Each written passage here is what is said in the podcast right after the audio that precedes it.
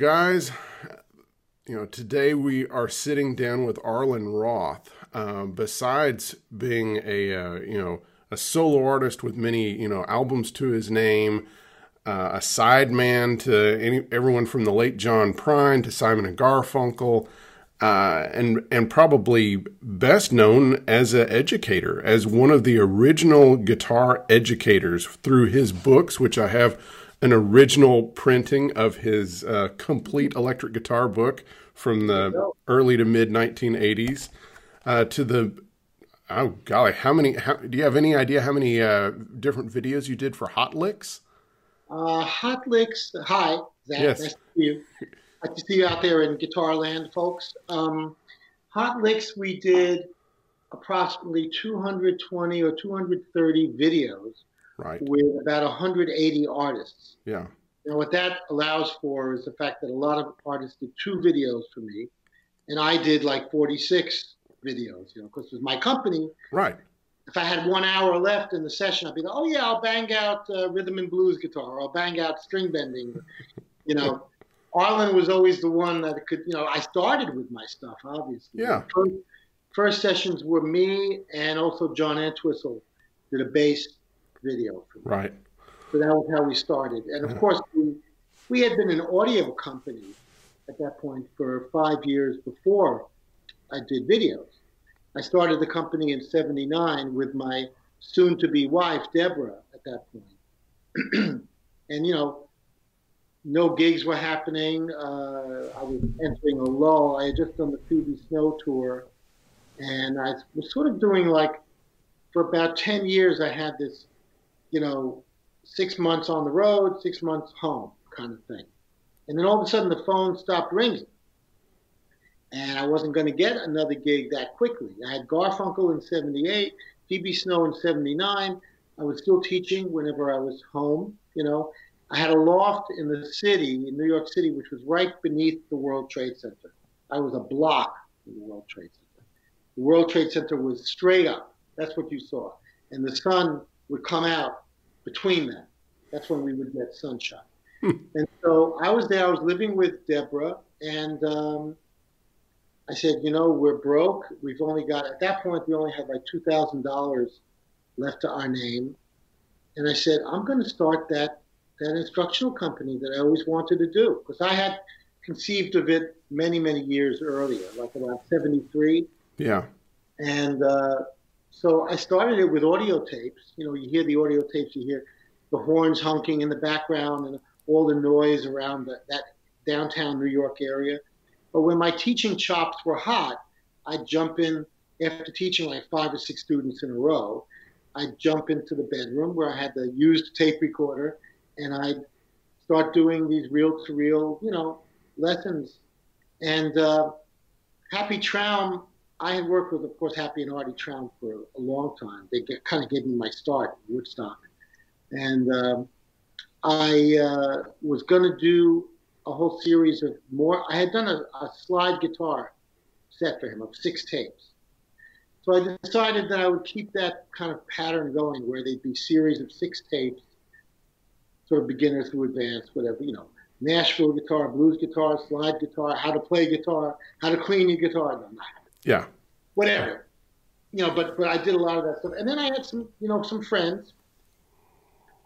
I got to play uh, on the Garfunkel tour. I got to become good buddies with uh, John Jarvis, the great piano player. yes So he did a series for me, a six tape series on rock piano. Uh, you know, Jerry Jemmott did a bass one. Tal Farlow did an audio.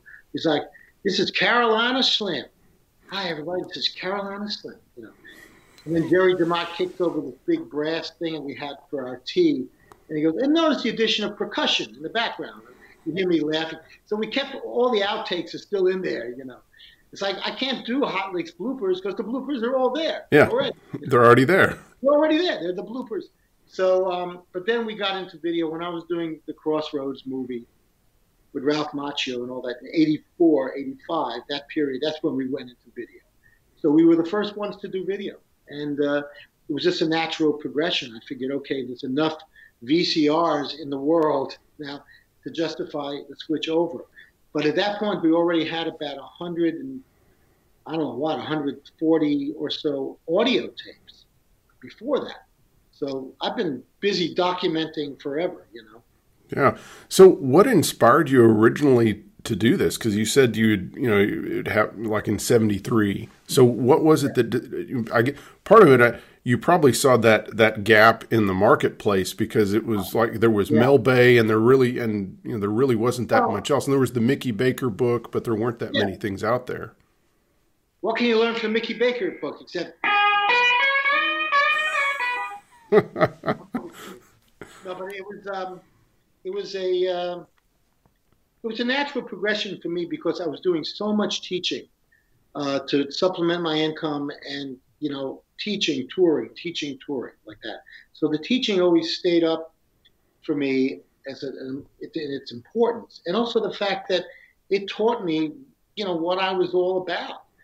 I'm like, I wrote my slide book, my slide guitar book when I was 19, and I'm like, how do I know this stuff? You know, I'm this kid in the Bronx been listening. Yeah, I was listening to blues for at that point probably about uh, eight years or so, and listening to everybody else too. My musical influences were so broad, and I loved uh, just you know how you get into it at a certain age, you're just absorbing and absorbing.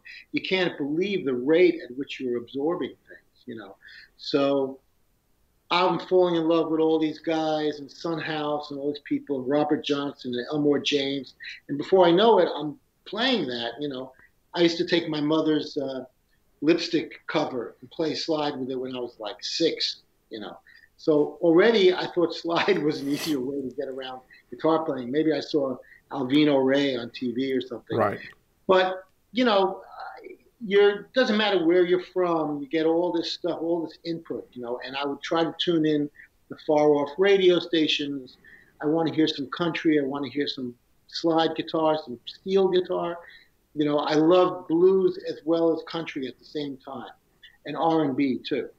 So I was getting all these these influences from all sides. So I figured, okay, you know, I'm gonna I'm gonna start teaching. I was teaching. Kids would come up on take the subway to my place in the Bronx.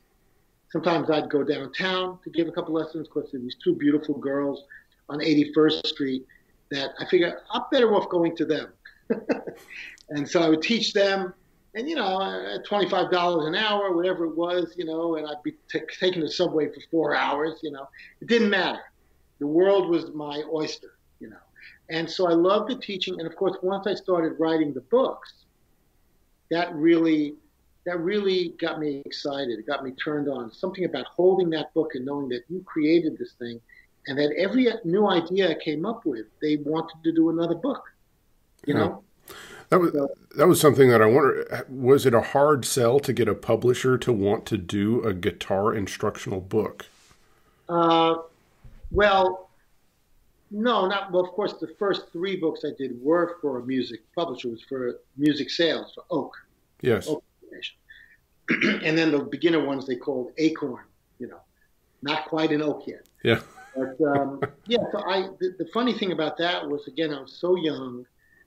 Uh, and they uh, they had Happy called me and he said, you know, they want they want to do a book, a three part book on pedal steel, dobro, and slide guitar, and they want you to write the slide section because Happy was probably touting my slide ability. You know? And I said, well, first of all, I've got to tell them that that's three separate books. People don't want to pay. At that time, it was like, my God, eleven dollars. Oh my God, eleven dollar book you know, for a book this thick. Right. So I go down there and I bring my National Steel and I start playing for them and I just charm the pants off of them. And I said, well, listen, you got to do a slide book, a dobro book, and a steel book, but separately. Fine, whatever you say, Arlen. Then I show them other stuff. I walked out of there with a with a three book deal: slide guitar, Nashville guitar, because I was showing them my string bending, and how to play blues guitar. I said, you got to have a blues beginning book, you know. And uh, I was 19 years old. And I walked out of there. I was like, I could, you know, kiss the sky. I was so, just felt so high. Like, okay, now you're you're putting yourself on the map. Now you count. Now you're, you know, you're you're doing something that's going to contribute to the world, and people are going to know you. So yeah, and I got like a I think a hundred fifty dollar advance, and uh, they said, "And what are you going to do with the money?" Like little boy, oh, I'm going to put it in my piggy bank. I can't wait to put it in my piggy bank and grow it. You know, it's like they. I realized, boy, they really think I'm super young when they go, "What are you going to do with the money?" Yeah. you know, I'm like, "Oh, gee, nothing. How about that?" But uh, but it but it was um, it was a lot of fun and uh, very rewarding. You know but then after that, I was kind of despondent. I mean, they sold really, really well. In fact, they broke some sales records, particularly the slide book. But uh, I got despondent with those kind of advances, you know. So I figured that's not going to happen anymore. I'm done with books. And then one day, like ten years later, or eight years later, I get a call from a, a literary agent who said he had a deal for me with Doubleday for that book that you were just holding. Right. Yeah to Doubleday. And I said, well, what are you going to get? $200 advance. He was like, how about 10000 10000 Are you kidding me? You know, I couldn't even pay my rent back then. So uh, I said, sure, that's great. So we met, you know, we met in the uh, Empire State Building. Arlen, it's Arthur Schwartz, literary agent. We want you to come to the, I'll meet you in the coffee shop at the, uh, at the Empire State Building. So then I'm like, I come in there and there's this guy sitting there already in a flop sweat, smoking a cigarette that's like singeing his hair. He's got it up here. And I'm like, Who is this? Is my literary, my new literary agent? So I said, Arthur Schwartz, literary. I said, I know you're my literary agent. You don't have to say it every time. So then I go. I had to go to the bathroom. So I go in the bathroom and I'm in the stall. You know, old wooden stalls there. This is really early Art Deco stuff. And all, all of a sudden, I see his like wingtip shoes coming into the bathroom. I see his shoes. So Arlen, like if Doubleday wants to give you eight thousand, what? I said, step into my office. Come on, step into my. What a meeting this is. Follows me into the bathroom and starts talking about the book. I said, wait till I get out. I think it might be a good idea. Step into my office, Arthur. Yeah. So anyway, that was. But he got me. Actually, after that, he got me several deals. Uh, after that, you know, the the uh, book people would always say, Arlen, but can we meet with you next time? Can we like, could tell him not to come here anymore? there was some kind of problem that, that the women would have with him. But uh, he was a little bit of a crude guy, but he, you know, he was hooked into that world. And so that after that book, then I did, you know, a few for Macmillan, Schirmer, Macmillan. Schirmer was very respected music book publisher. So right. they all had music um, wings. You know, the Doubleday one was tough because actually, believe it or not, even Jackie Onassis, Jackie Kennedy, worked on that book. She was an editor up there at that time. Yes. So yeah. she was she had a hand in that too. And then when I when I took that cover, I'm sitting there with like a kerchief in my pocket. The, the photographer was like, "You're sitting where Princess Grace." That's right. Princess Grace was just in that chair. So I'm like, oh, no wonder I've got a kerchief. You know? Yeah. I'm like, what are you doing to me? But they wanted a classy look, so there it was. You know, I was just going with it. Like it's so exciting when these things are happening for you. Yeah. and you know, it's not a corporate ladder when you're in music. You have to make it happen yourself, and your reputation kind of leads you forth. So that next thing you know, you're getting different calls and different you know, different things like that, which is how I first got known, even up in Woodstock in the early days, you know. Yeah. So one uh, on on this book, I I just want to you know comment that of course, you know it's it's the mid 1980s. There's no internet. There's basically Guitar Player magazine. Early, early 80s. Yeah. 82. Early, early 80s there's basically guitar magazines and there's this book and then there's the mel bay stuff there wasn't that much and in this book you not only you know you talk about a, a, bit about the electric guitar you talk about effects you talk about amp the the majority of it is you know is is lessons and, and licks and things like that. But also there's re, uh, recommended listening where you you recommend you know Clarence White and Steve Cropper and all these things that I wasn't aware of. And Oh, so I mean, cool. so th- so this this was a uh, this was a big book for me, and it really you know kind of it opened a lot of uh, a, a lot of different doors for a kid from from South Texas that basically you know. I mean, yes, I was exposed to Stevie Ray Vaughan and, and heavy metal and conjunto music, and uh, so so it was a, a big eye opener to get this book and, and learn more about, you know, of course, vintage guitars, learn about you know uh, R and B and country music that I wasn't really exposed to. So it was a, it was a it was a big a, a big Well, you deal. know, it means, it means a lot to me too because people are always writing to me saying, you know, you had a huge influence on me. I didn't play guitar until I saw Crossroads. I didn't, you know, all these different stages in people's lives. Yeah. And I realized, yeah, those are the kind of letters I could have written to the people that influenced me. Like I wish I could have met Clarence White. You know, I yeah, got to really meet Roy Buchanan. I never got to meet, you know, Roy Nichols or people like that. But these people had such a big effect on me, you know. And uh, all you got to do sometimes is just hear a little snippet of somebody. Next thing you know, they're they're your influence. yeah, It's not I went through trying to learn everybody note for note. It's like you get a snapshot. I was too busy creating my own style to worry about sounding like anybody else. But you'd hear a little something, you know, like Clarence was doing, you know, all the. And I figured, well, that had to be his fingers. I could tell it was something mechanical, bending the string, because I already played pedal steel right. but I had not yet played a Fender with the strings through the back. I had a Les, I had a 52 Les Paul, which I still have. So I'm like, it's got to be, it's got, you know, and, and he didn't get credit on that album, on the Younger Than Yesterday Right. album. There's no credit. It's, you know, Time Between and Girl with No Name, the two Chris Hillman songs, and Chris Hillman brought him in on those sessions. Exactly. I'm like, all this bending, you know, I was influenced by Zal Yanovsky, Clarence White, you know, all the guys doing these little hammer-ons. As John Sebastian says, your Floyd Cramer guitar. Exactly. Yeah. So this suddenly turned into.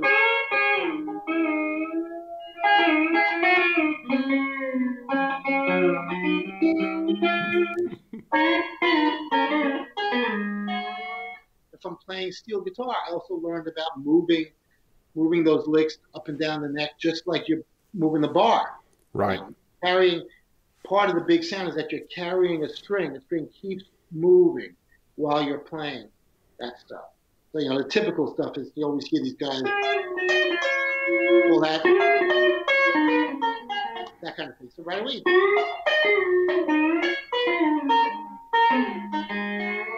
turn it into bending. Yeah. So bending is a wonderful substitution for hammer-ons and all that stuff. But I figured, well, I got to be real precise because that guy, whoever that guy is on that record, I found out later Clarence White, is using some kind of device to bend those strings. So, you know, I've to this day I've never had. I do have one bender that these wonderful guys from uh, Scotland made for me, the Mackenzie string puller. Okay. It's three. It's the high E, the B, and the G. Dang. There's a, a clip of me playing at the Danny Gatton tribute at the Birchmere. I was uh, I d- decided to debut that there. So I played regular guitar, but I also used it on a couple of songs because I did a long set that night, and I had the um, you know the, the three string bender. The nice thing about the high E is that you you flat it and come up. You can come up, so you can do contrary motion things. It's very much like a pedal steel, but you kind of have to stand on stage motionless and just stand there and step on the pedal. And I like to be able to move around. Right. I don't like being, you know, Yeah. attached to something too much like that. I want to be able to be to feel free on stage, you know. But Yeah. performing is my first love, really, you know. Let's hit on something that you you mentioned, you know, kind of in passing, in that uh, you have to make it happen. Hmm Tell tell us how you know. Tell us how you make it. How you've had to make it happen in your career. Oh, well, I mean, yeah, make, to have to make it happen. No question about it. You know, you can't um, you can't predict what's going to go on, but you can force the issue if you're if you have the confidence. Now, at a very young age, I had a lot of confidence when I went up to Woodstock, the town of Woodstock. Yeah. I had a band called Steel, and we we were actually from White Lake, New York, where the festival, the original Woodstock Festival, was. Right. You know, Yasgur's farm. We drank Yasgur's milk. You know, so I we put on the next year, 1970, we put on the first uh, Woodstock anniversary concert, and there were 40,000 people there. I always say it's the 40,000 who remembered where they were previous year. Right. People, I mean, maybe they never left. You know, I think they didn't leave. I don't know. But we played for them. We played three straight days. We were the only band, and uh, so that was really cool. And so then after that, that was really the beginning of my more, you know, quote unquote professional career. And then as that we were that band, we would go up. I was in Philadelphia College of Art, and they were living with me. One of them was, uh, you know, my roommate, and the drummer was living with me, Roy Faber. He was living with me. And so uh, we were very dedicated to having this band and being in the music, you know. And we were so young. I was 17. So we would go up to Woodstock and we'd sit in at clubs, you know, like Buzzy Feiten had a band there called Bang. There was a place called the Sled Hill Cafe. And I come up, I'm like, can we sit, sit in in your break? You know, you're having, your. he's like, okay, man, you know, but be careful. You plug into his amp. Be careful now. Careful. And then I remember one time we played there, it was so flooded. We had to all stand on, on milk cartons so we wouldn't get electrocuted. You know, standing there playing. That was a good time to use my ba- string bender. You know. But uh, sitting at the bar, there's Paul Butterfield. I'm like, I'm like, I really want to impress Paul Butterfield. Yeah. Had nothing but the best guitar players. Mike Bloomfield was my hero. You know. Yes. And I'm like, man, I, I want him to listen. He's like, hey, you hear this kid? You hear this kid over there? This kid, like I, I, I'm watching him saying that, you know. And he's sitting next to Paul Siebel, who's also a wonderful songwriter. And uh, a friend of mine recently posted about that night, and she said that Van Morrison was there at the bar, which I don't remember Van Morrison being there, but she said he was there, all dressed in denim, so she remembers what he was wearing, so it must have been there. Yeah. But uh, you know, you could. I forced myself to get out there and be heard. And there was another uh, restaurant there called the Joyous Lake. They got to be pretty uh, legendary too. And I just jump up on stage with people. I remember one night I went up there and I was jamming. I think it was with Rick Danko and a bunch of other people. And this guy in the audience, a total stranger, just stands up and he goes, "Let's hear it for the lead guitar player. Let's hear it for those that he's playing up there." I realized that people were really hanging on every note, you know. So it was uh, that's the kind of uh, you know positivity that you need at an age like that. And I knew that the way I played was different than other people, you know, that I had something to offer even at that age. So uh, I would go up and be heard. Next thing you know, the phone would start ringing.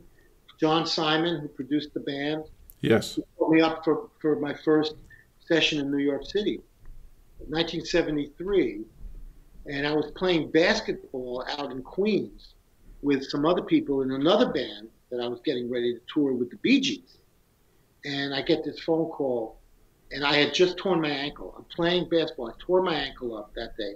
And next thing you know, I get a call that you got to be down at RCA Studios now.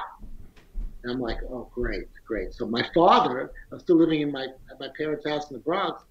My dad took me down to RCA. You know, it was this great session. It was for an album by a singer named Rachel Faro. Okay. And I remember when I was doing the Paul Simon thing years later, Capeman, I ran into um, the great timbali player, the, the Latin Puerto Rican player, um, Puente, Tito Puente. He was on that album. You know, Wow. That's all I ever played. So I said, I said, Tito, you know, we're together. We're on the same album there. The first, he goes, some chicks, probably, right? Some chick. Yeah. It was some chick. I said, you're right. It was some chick. So he's just so funny. But I said, yeah, it's great. It's true. It was a chick. But, you know, that session was great. I mean, they had to carry me around. Harvey Brooks, I remember, and, and John Simon, they, they walked me to the bathroom so I could go to the bathroom. Again, another bathroom story. Oh, I got a book for you. So they put me in the, in the bathroom, and I'm, you know, but Harvey Brooks was playing bass, and Dave Holland was on ba- on the upright bass. There were all these different players, Jack DeJohnette on drums, and it was all live, all cut live in the big RCA studios. So exciting. Yeah. I So- was like 20, you know. So there, were, you know, so you, so I guess, I guess you got to be a part of that that Woodstock scene when it was going Oh, on, yeah. when the when the band was still there, and Oh, and. Al, Albert Grossman and all the people he was managing, and You couldn't rent an apartment unless you said you were working for Mr. Grossman. Oh yes, I'm with Mr. Gro- I wasn't with him. You Yes. work for Mr. Grossman? Yes, I work for Mr. Grossman. Oh, you're in. He like owned the town, you know. Yeah, and you, you talked about Buzzy. Was uh, was Robbie Robertson still around, or had he already moved on to uh, to L.A.? Oh, they were, oh, they were all around. Sure, this was 1970, Yeah, 71. They were all there, and I remember when the band would release a new album. Like I, I can remember when they came out with the album Cahoots. yes, I think it was maybe their fourth album or something like that. It was after Stage Fright. And you'd be in Woodstock, and like every bar was filled with hundreds of people just listening to the new album. You know, I remember this girl saying, I love those little horn parts in the end. Da da da da da da da. And like everybody, you know, like studying it. It was like a new, exciting thing that's released, you know.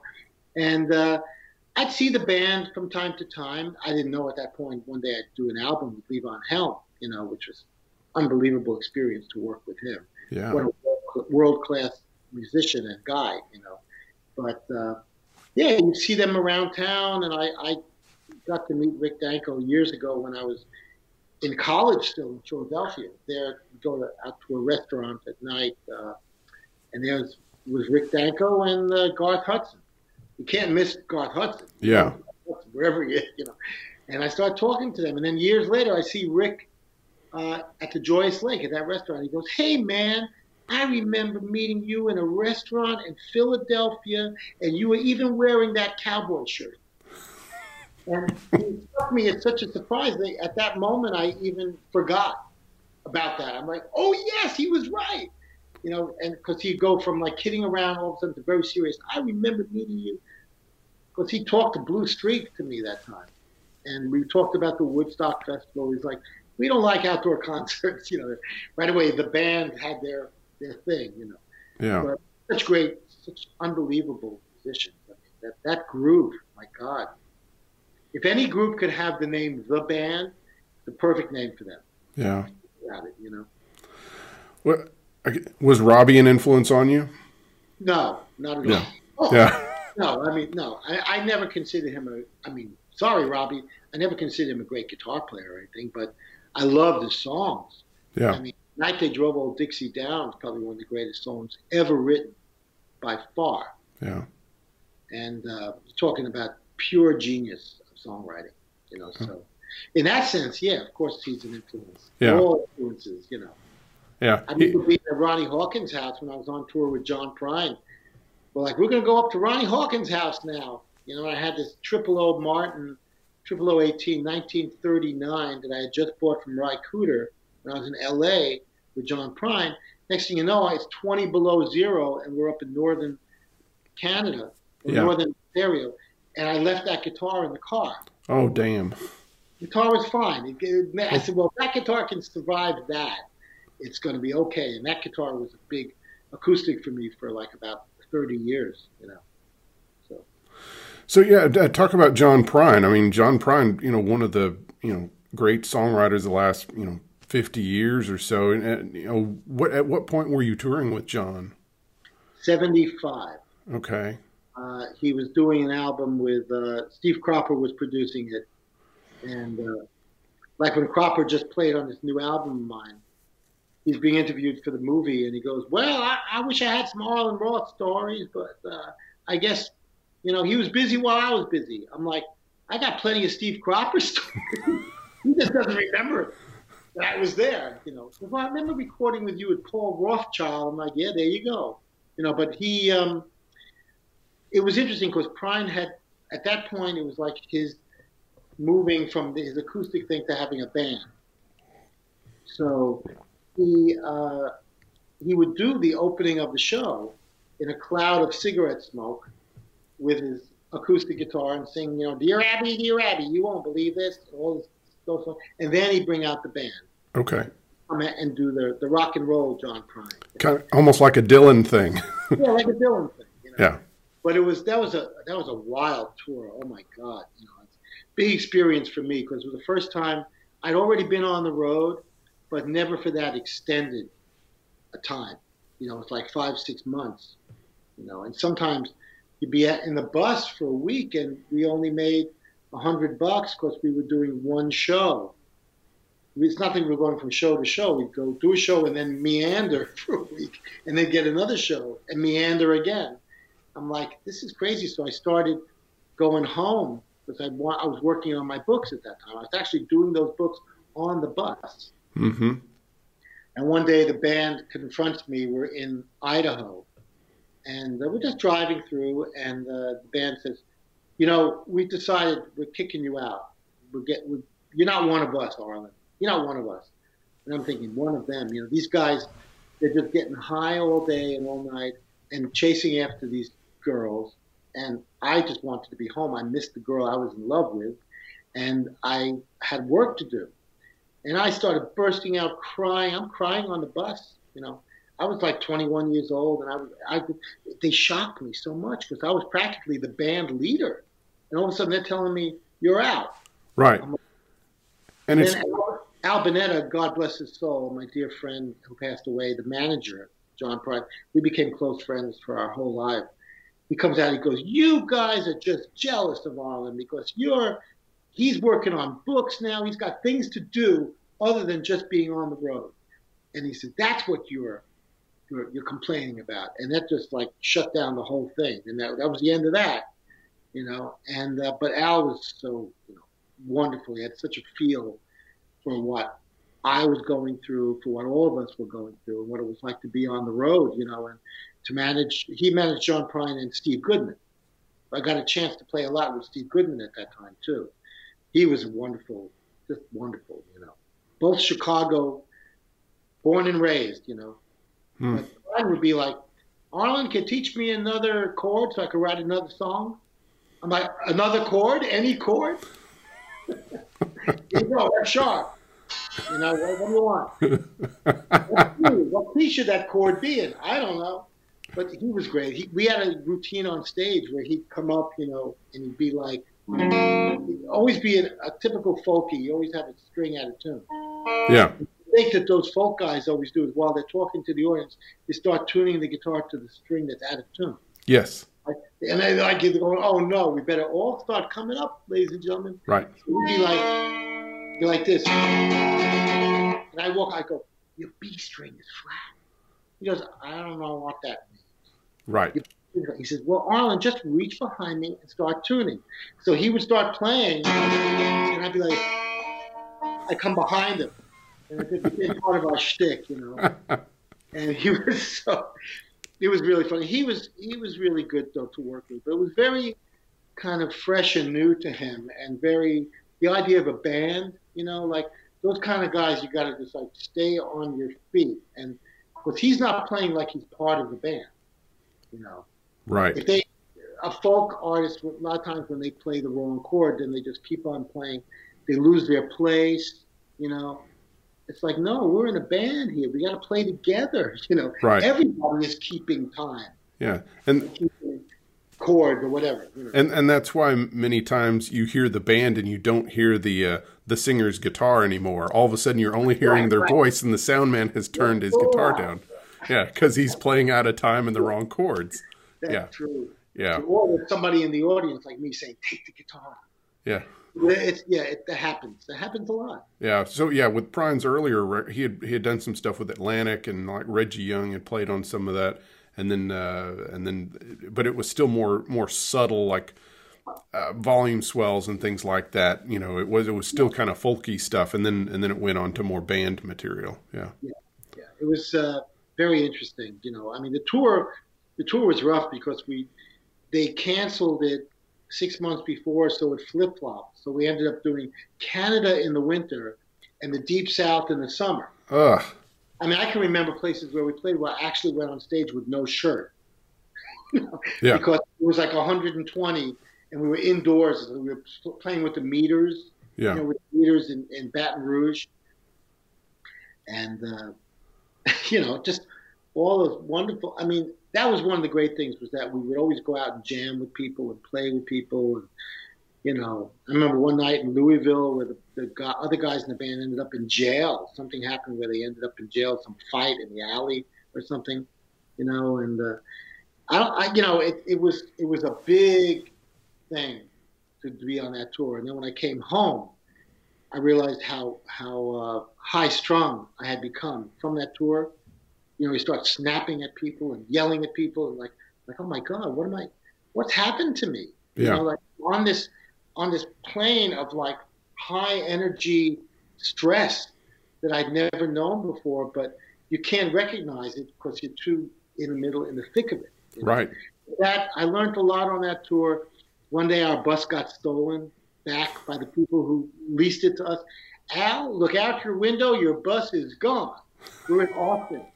The bus is gone. It's been it's been home for like six months, and everything's on the bus. We're hundred miles outside of Austin, and if you want to get your belongings, come out and meet us. So we go to the bus, we get everything. We ended up having to rent this really bad Winnebago. We did the rest of the tour on a Winnebago. And Winnebago. And one day, a couple of months later on the tour, I'm going from, we're still going, I'm still on tour, going from Chicago to Louisville.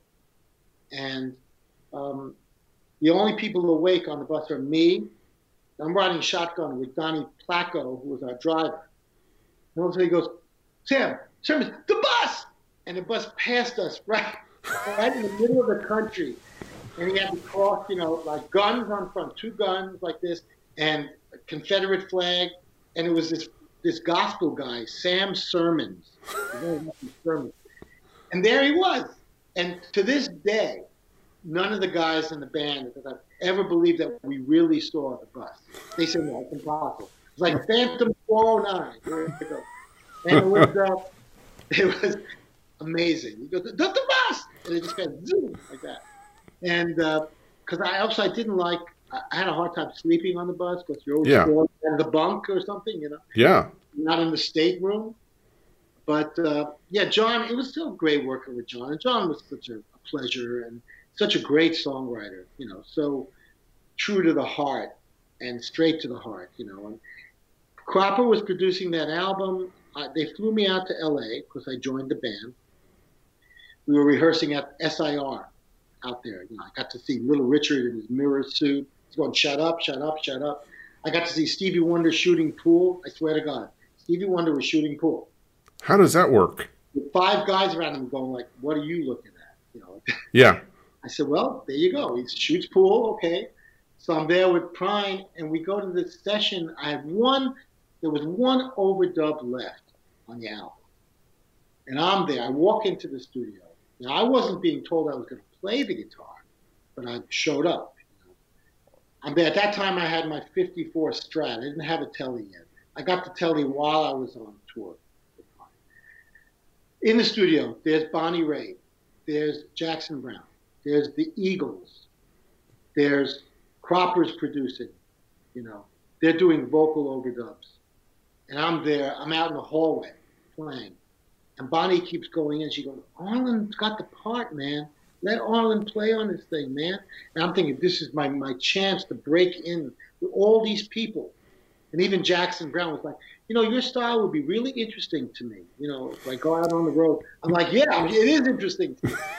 Meanwhile, I ended up, you know, whatever. That's a different story. But uh, uh, they uh, ended up, you know, Cropper goes, yeah, no, Arlen's a bad boy. Arlen's a bad boy. And he's like, come on, let on, let Arlen do it. He's a bad boy. You know? He's a bad boy. I mean, I'm a good player, whatever.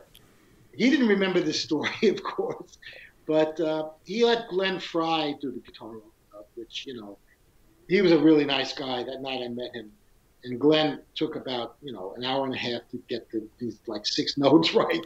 Yeah. And then they they met bet the session pay on uh, the Super Bowl, which let me know it must have been in January.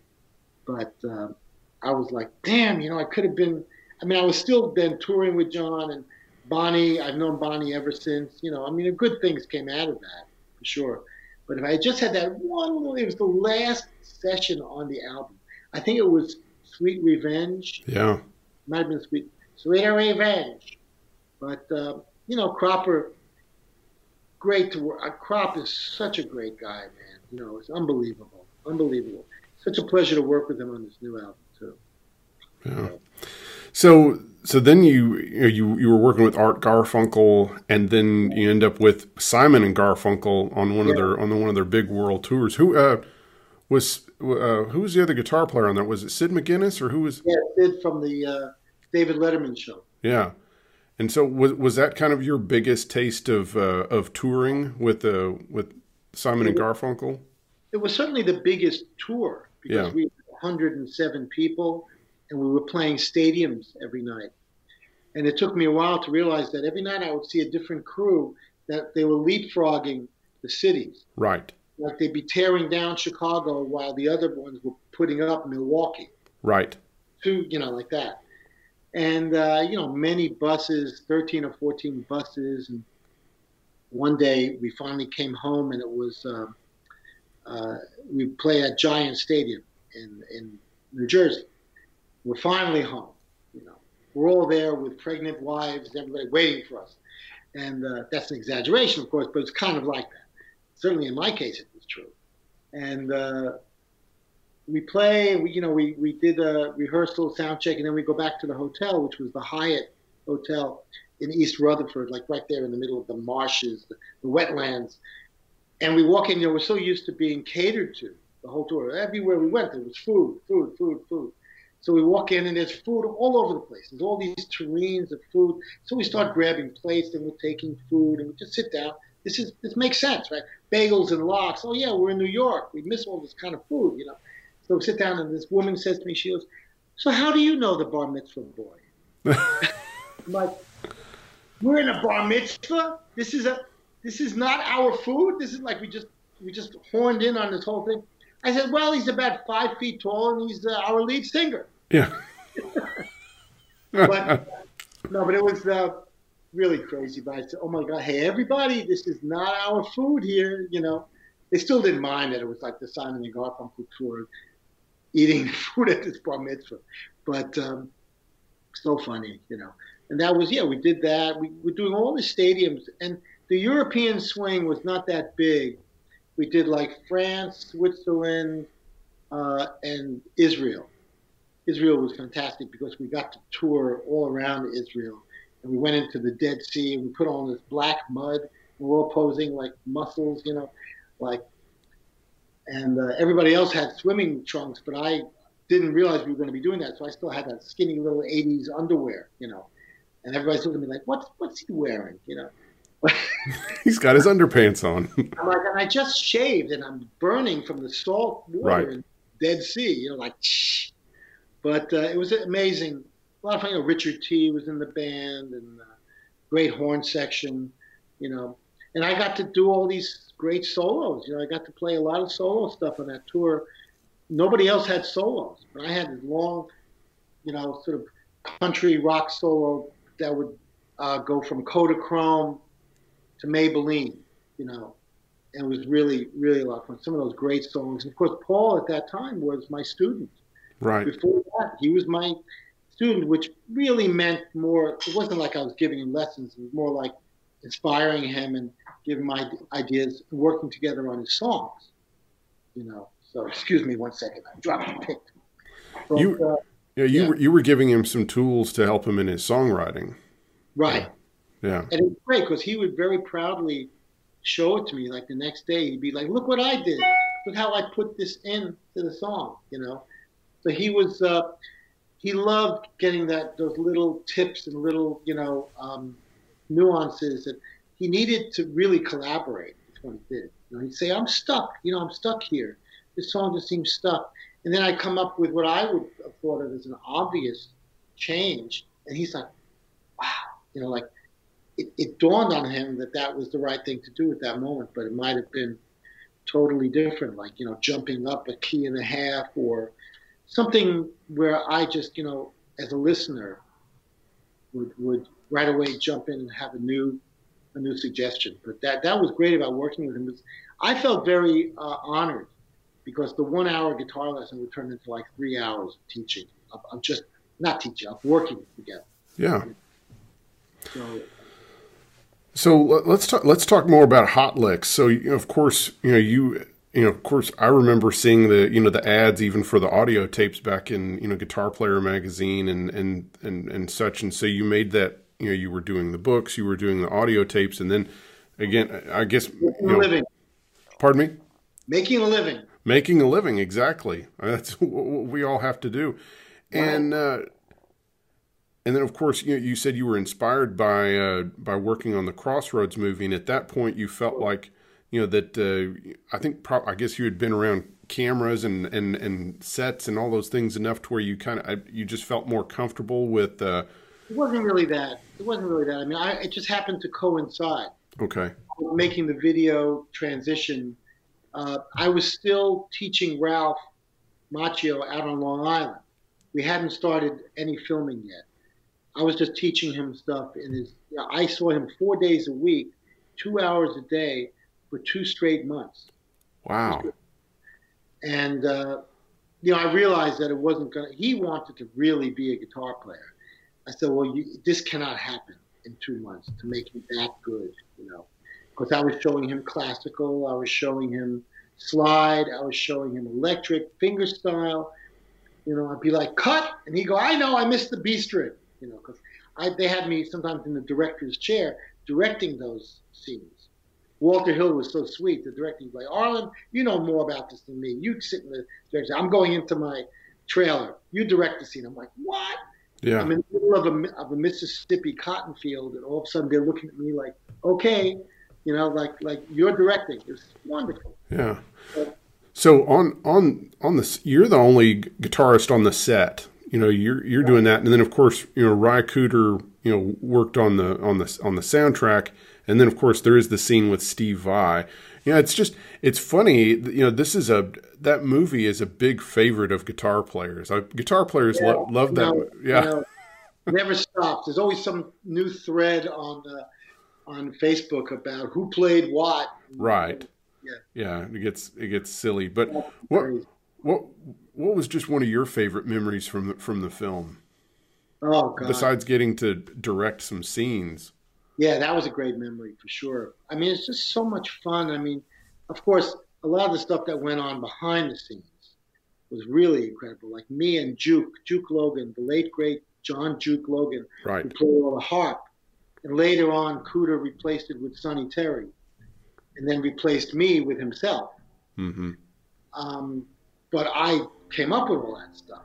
You know, I played all those things. It- I think one of the most exciting and most wonderful, memorable things was just being in the middle of that cotton field and that silence at about six in the morning, and then telling me, "Okay, we want Ralph to be playing on the scene while he's walking down the dirt road."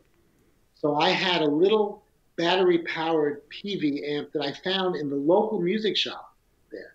And Hartley Peavey always goes, I love that story. So Hartley, you know, it's got this little battery-powered Peavey because we're a million miles from any electricity. I even told Walter Hill, I said, what's with these telephone wires? This is supposed to be the 30s and Robert Johnson. He goes, those are telegraph wires. There's one skinny little telegraph wire going for like miles. And they, they got all these wonderful locations in Mississippi, you know.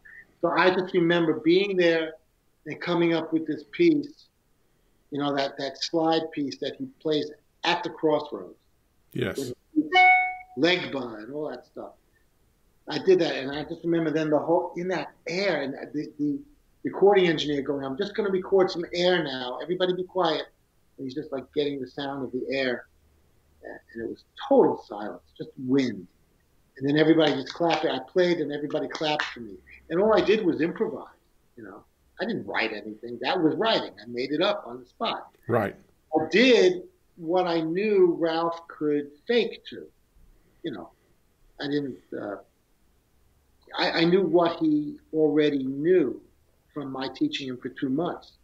You know, it's like I taught him like March, April, and then we started filming in May. But the first thing we did was, you know, I went out to L.A. and me and Cooder caught.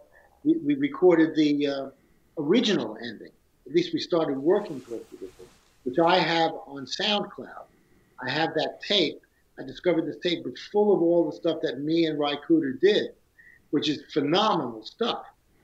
Me, Cooder, Jim Keltner on drums, which I think my favorite thing was about getting to play with Jim Keltner, Yeah. my favorite drummer by far, and Jimmy Dickinson on piano.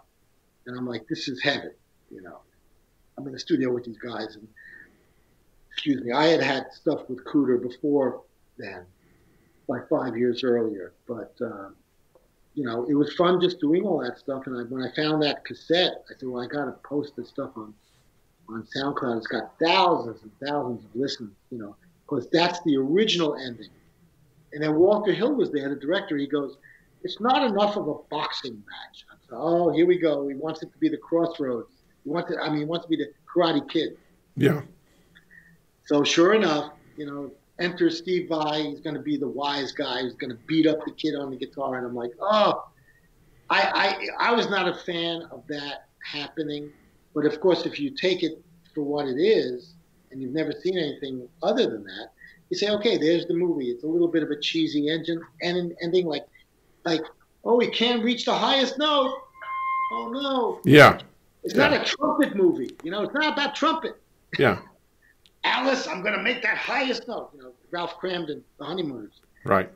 No, but it was a little bit silly. But you know, it was a lot of fun, and I got to be good buddies with Steve Vai. As a result, we had we had to get thrown out because we were laughing and giggling too much, just carrying on. They, they threw us out. I said, man, this guy is so relaxed. It's his first day on the set, and we're already getting thrown out because we're laughing too much. You know, and um, Shuggie Otis was originally there was a scene where Shuggie was the guy that you saw getting defeated as Steve as um, Ralph enters, Okay. and um, it was great because I went to Shuggie's house. He did like an audio set for me, you know, for Hot Licks. Just went, went to his house in L.A. There and recording. We had such a great time together, and then that ended up on the cutting room floor. I was so sad because I said that would have really, you know, brought back Shuggie in terms of like the public awareness of him. Yeah. Um, so that was a shame that that had to be cut from the movie. Yeah. But, uh, you know, a lot, a lot of great, great scenes and great memories. You know, it's so, so much fun. Did you have anything to do with the uh, the the choice of him playing a Telecaster, or was that something that Sure. Oh yeah, I told him that it had to be a Telecaster. really did you uh, did you find that one, or did or did the yeah Yeah, we found it. We found it in Mississippi. We found it in a pawn shop in Yazoo City. so so it was like it was it looks like it's a late 60s like uh, 67 68 Yeah, something like that. I have the the stand-in. I have the Squier that was the stand-in for that guitar. yeah I have two. So I have it. It's all signed by everybody. You know, great, great uh, memories of all that. And they made me a special Crossroads strap. It's Crossroads AR. You know, I mean, we really got to be a family when you're when you're doing a movie, uh, especially on location. It's an experience like no other. yeah Just just a blast. And we, me and Juke, every day would be like, okay, it's your turn to ask the director. We'd be like, do you need us today? You doing a no, no music today? Great, all right. We'd go off and go to pawn shops and guitar shops and just travel around Mississippi. You know, like hello, Ugly Duckling, rent a car. I get a car from Ugly Duckling yeah in this like 72 Chrysler and headed down this road where I could see for 100 miles there's nothing. And I'm like, I don't know if I want to take this car down this road. You know? yeah I do not know. I could, we could break down And then at one point, my uh, my my wife came down. You know, we were hanging out there a little bit, and of course, we then we'd go back to L.A. Like that scene where Ry, where they're playing at the end, where they're doing the, the, the head cutting thing. That was the club in Mississippi that I went to go see Albert King. And I played with Albert King, and in fact, Albert was supposed to do a video for Hot Licks the next day. And I had the whole film film crew ready to go. I had money flown in for Albert, and he just split. He just left the next day. And I remember I was talking about that to Stevie Ray. Stevie said, "No, he didn't. He didn't forget. He didn't forget. He had to do something." Stevie's like, Don't call back Albert that way. No, no, no. Oh, I hear there's problems with you and Ry. We're gonna get you on the phone right now. We're gonna call him right now. We're gonna call Ry. I said it's 5 a.m. in LA. Don't call Ry, please. You know, he's like, we're gonna take care of this right now. You know, Stevie Ray wanted to make peace with everybody. It's great. Yeah. So sweet. Such a great guy. And um, one of the one of the coolest things actually that ever happened, and some of this is even on tape uh, in those SoundCloud where Ralph saw me go to a club there in Greenville, Mississippi, and play, and see, and and would sit in with like Son Thomas, and uh, all these these different you know blues guys down there, and they would give me a hard time. You know, they were giving me a hard time, and uh, and Ralph says that thing that Arlen just went through, because he came with me. He goes, I want that in the movie. I want that in the film. Yeah. Scene where they say, you know, you got some balls to do the come in here and play, you little white kid, blah blah blah, and that was based on what I had just done like the week before. Yeah. You know? And Ralph said, I want that in the film, and it happened. That's that's fantastic because that's you know that's that's a great part of the film is is where you know you, you're you know not getting accepted because of you know the col- the color of your skin and and and geographic was really happening. It was real life that was going on while we were making the movie. It was like like oozing its way into the film, and that was that was really exciting. you know? yeah And uh, the fact that me and Juke, we just travel around eating barbecue and finding old guitars and visiting people. You know, it's just hanging out with Little Milton, you know, in his bus, and and and uh, Bobby Blue Bland, Bobby Bobby yeah, Bobby Blue Bland was there. yeah When we closed the back room, he goes, "All right, let's break it out." You know, right away, they were all expecting all kinds of contraband to be happening right but it was just just what an experience what a rich experience you know to be chosen for that was really incredible Yeah.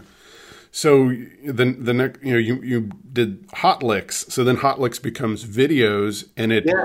And and it, it blows up and you, of course you're doing you know videos that are that are you teaching but then you also start doing a bunch of videos like like you indicated you had Entwistle and Jerry Jemmott and all these guys and then it blows up and and then you've got everyone you know from like Mick Taylor to Lee Roy Parnell and David Grissom and Cornell Dupree and James Burton and on and on and on. I mean, i just saw this guitarinstructor.com and they say they have this thing new lessons with james burton. I'm like really?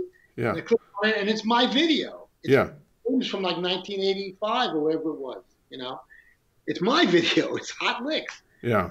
well, hal leonard now has the distribution and all that so that's how that all happened. Right, and they're I guess they're le- leasing it out to guitarinstructor.com or something's Yeah. going on. Yeah, whatever somehow it trickles down to yeah, a few pennies from me and for james. Yeah. But uh, yeah, that was the greatest joy of all was working with all those artists. You know, Yeah. What did uh, because you're getting to actually work with some of those artists, and I'm, I'm assuming there was a fair amount of pre-production going on because there there was a lot of thought put in. There wasn't not too much. really because you know some of the videos at, at other I guess competitors at that point it was more of them you know the guitar player just coming up this is my solo off of such and such and I'm going to slow it down and there were actually concepts and different things that were taught in the in the hot licks videos and it, it seemed it came across that there was a little more pre-production and thought put into them so Um, yeah, I mean, I. It's amazing how we were. I, I was really on top of it all the time. You know, like I made sure that um, most of the times I would have like one meeting with the person, or you know, sometimes it was like right before shooting the video. Like out in LA, I was doing one with Joe Pass. You know, yeah and Joe Pass, I have to go to his house, and Joe Pass is there by the swimming pool with a giant watermelon. And I said, well, we start off with like, you know, you tune up, you show him. He said, oh man, do we have to do that, man? He's like, really? I got to show them. I said, you're not showing them how to tune. You give them a note to tune to. So you're, you're okay. So then like we do the video, he's like, well, I don't know, this was in tune from the factory. I don't know, like right away it becomes a joke. yeah But after that, um, I kind of you know, I try to uh, just keep them focused along the way. Early on, with people like Mick Taylor and Lonnie Mack, and even John Entwistle, I'm actually on the video with them. Right. With them. And then at the point when I did the one with James Burton, I said, you know what? I just I'm gonna I'm gonna throw questions at him, but then I'll take my questions out. Right. Because James was very nervous about. He felt kind of tongue tied. You know, like what do I say? I was able to draw this out of the players because I'm a natural player just like them. You know, we don't have somebody that's going to be like, okay, read this, read that. No, it's like, how did you become? You know, it's like Buddy Guy. Buddy Guy was a hero of mine. Yeah. He's going, oh, you tell me what to do. You're the boss. I'm like, Buddy Guy's telling me I'm the boss. You know, I'm like, Buddy, just go, just start. And of course, 90% of those blues guys, they always have to teach the same T-Bone Walker lick in every video. I'm like, we could just make a T-Bone Walker anthology yeah, just from all the blues guys. You know? Yeah. But, but uh, Buddy, all those things was such a joy. You know, the wildest video of all time was Junior Wells. Okay. Watch that. Okay. I haven't seen that one. Yeah, you have to watch it and think about what I went through to do that video. You know, get him out of the hotel first, get him down to the to the session and into another hotel. And we're walking down Broadway, 46th Street, 48th Street, and I said, he goes, oh man, there used to be one there. There was one there, and there was one right there. I said, what, music stores? He goes, no, liquor stores. I said, liquor stores? You know where all the liquor stores were? And like, he goes, I just need a Panagen. I just want a Panagen. This is like 10 a.m. Right.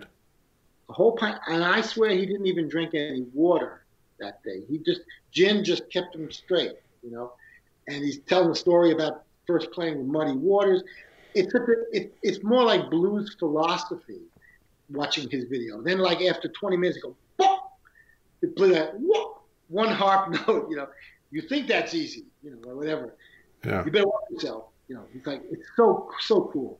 Yeah. But J. Geils said to me, he says, Man, that is the greatest little piece of Americana I ever watched. He says, You could do a video with me anytime because I saw that you did that with Junior Wells.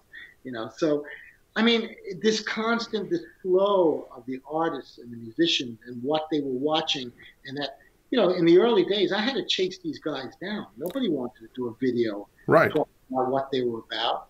Next thing you know, they want they're chasing me. Oh, I got a record deal. Now I want to do a video with Arlen Roth. I play two guitars at once. I've got two necks like this. People are going to buy that. They're, not going to learn to play that way. Right. But the joy of it was I'm documenting these artists, just like what you're doing now with me, and what you've done such a good job at. Well, thank you. Doc, yeah, no, it's true. I mean, I, I've watched your your Reggie Young video three times already. You know, Oh, wonderful. It's so you know you realize at certain junctures, it's like when I was doing a lot of those more elderly jazz guys. You know, yeah. you know I got Tal Farlow, and I got Joe Morello on drums, and I got Mon- Sal Salvador, and I got uh, Mundell Lowe and Mundell. Mundell was so great, and Charlie Byrd. He remembered teaching my classical teacher. He's like, "Yeah, I'm a big, tall woman from the northwest." I'm like, "That's right." Shirley Duwald. She was the woman who gave me a few classical lessons, but then when I bought an electric guitar, she kicked me out. of course. Said, "Oh, you cannot own an electric guitar." But Well, she gave me a great respect for the right hand. I was like 11, 10 or 11 years old, and I would take lessons from her down in Greenwich Village. But uh, yeah, Charlie Byrd, Tal was wonderful because Tal did some audio tapes for me before the video period. Tal was just so great. And then, you know, went on Joe Pass and people like that. And George Benson was the last one I did for Hot Licks Yeah. you know, and uh, that was fantastic. What a great guy. Keep, I saw him at the Long Island Guitar Show, and he just started buying video. He had an armful. He goes, "Emily's my girl, you know, Emily Remler." Yeah. He goes, and, and Tal's my man. Tal's my man. And he's holding all. I'm like, they're yours. Take them. You know. Two weeks later, I'm in his house shooting video with him. Yeah. Well, there's a, a couple. A couple. I've seen many of them, but there's a couple of them that were all-time, you know, favorites of mine. And you know, one would be the. Uh, of course, you already mentioned the James Burton one, and that one was just because, you know, really you only had his recordings, and uh, you know, and you were just trying to pick it off the, uh, you know, off the record or whatever. At that point, I mean, we had played together. Yeah. In fact, we had the same lawyer. We had the same lawyer, um, which was kind of a crazy thing. But my lawyer at that time just wanted all his favorite guitar players. Can you get me Duane Eddy? Can you get me James Burton? Like, sure. We're all like one little happy family. Yeah. New York lawyer, you know. Yeah. But uh, who loved guitar. But yeah, James, you were going to bring up a video. Or... Oh, I was, I was, you know, the James Burton one was just, you know, phenomenal. And he, yes, I could, I could tell even from the beginning that he seemed a little nervous. I mean, he, he of course played great, but you can tell that, you know, he didn't really, uh, yeah. I'm going to show an example. I'll show an example. Yeah. next thing, I'm going to show an example. He has high voice, you know. Yeah. Duane Eddy used to do a great imitation of him. Like, yeah, it's James Burton. You know, he had that really nice high voice. James is so sweet. But if you watch the beginning of that video, we did a thing where he's walking down 48th Street. Yes. Right? And he looks in the window of Rudy's music, and we took the whole window and made it all James Burton. Right. And all hot licks. And he's there, you go like, yeah. we used to do this thing. Like if you see me in like a paisley jacket, he'd go, come on, let's go see Thumb. Let's go see Thumb's Carllile play. I'm like, James, I'm in the middle of performing here. Come on, go see Thumb. He took yeah. me away from the crowd. I'm there at the NAMM show. Yeah. And I'm wearing this silver jacket. Next thing you know, I'm there with Thumb, James and Thumbs, who I love. I love Thumbs Carllile. Yeah, what a great player. What an amazing guy. Yeah. So Danny Gatton, the the both Danny Gatton videos are great, but the second one, the rhythm guitar one, was rhythm. Yeah, that was such a. Uh, I think that of of all the instructional videos, that's that's one that really had a big impact on me. Just all the things he covered, and also it was so much easier to digest, of course, in the 1980s than than his first video where he's you know really you know playing quite fast and when, but he's using First video was 89. Yeah. The second video was 84, was 94. Yeah. Strictly rhythm. And yeah, the entertainment value of that is so high. He was having such a great time and being Mr. Entertainment, you know, come on out here, Roadhog. Yes. When he called me Roadhog, I'm like, oh, I love him. I love him. Yeah. We were such close friends at that point, you know. So uh, there's nothing nothing you could say or do that would stop us from just having a good time. And uh, he had the whole band there, you know, he had Tim Bieri and John yeah. Presley on bass. So fantastic, you know. And no, it was, was absolutely brilliant, you know. Yeah. One of those things where you don't want to miss a second of it. Yeah, it it blew my mind to to just to see him. Uh, you know, he had that weird Art Deco, you know, crazy looking Telecaster. Toilet seat. Yeah, with the with a with a you know Vibrolux, and he had a little rack mount delay unit, and the tone that he had was just so fat, and it was just he. I guess he had such a great touch on the guitar. Oh, of course, yeah, and of course, you know when you have those Barden pickups, which can be very powerful and strong and very searing, you, it takes a while to get control over that sound. You know, of course, it's kind of like chrome. It's got flash and chrome and and brilliance to it. But Danny liked that, you know, and Danny turned me on to those pickups and that kind of sound. In fact, I had a flame my flame guitar, my first one. Yeah. He set that guitar up for me. He put in the pickups. He did everything for me with it, and uh, he was just. How could you not end up being influenced? And also just just the joy of knowing him as a friend wasn't easy friendship to, to hang on to. You know, he was sometimes very hard to reach uh, out of commission for long periods of time where you couldn't reach him. But then you'd get him like he, he'd call call each other sometimes really late, late, late at night, like one in the morning.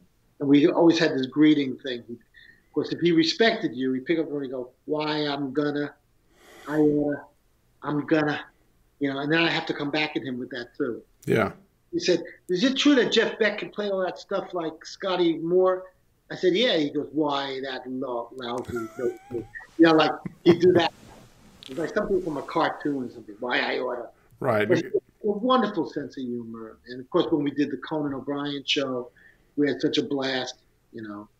And uh, he was he just, you know, a terrible, terrible loss. Yes. Gigantic loss. And I couldn't believe it. Um, he was uh, such a,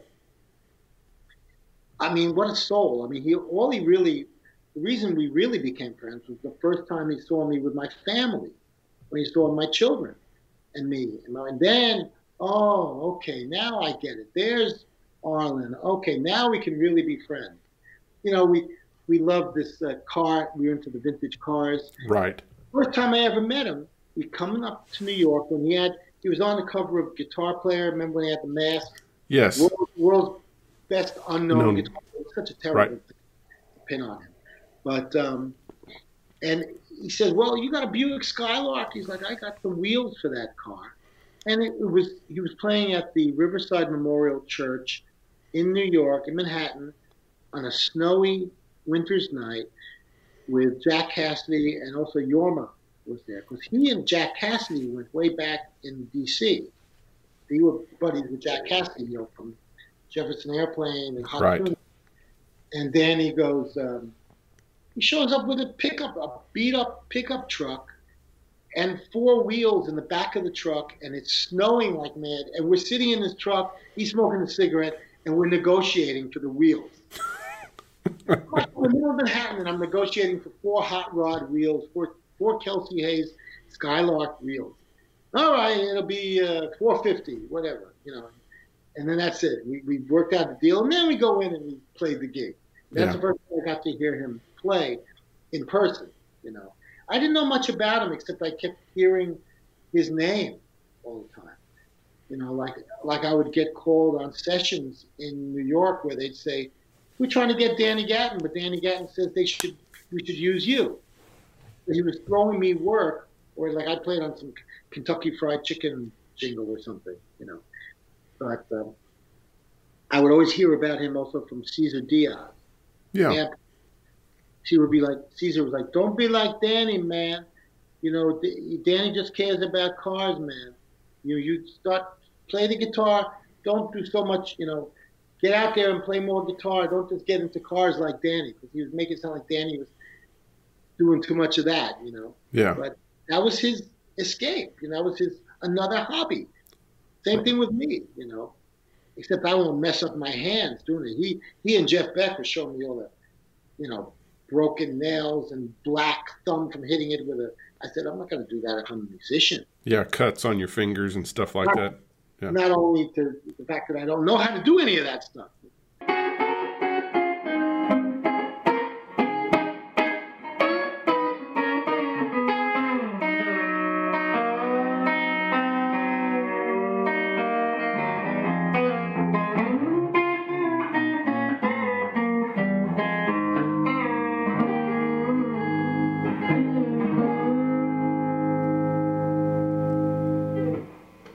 So, uh, so Telecasters. So, when when did you kind of fall under the spell of the Telecaster and, and just had to have one?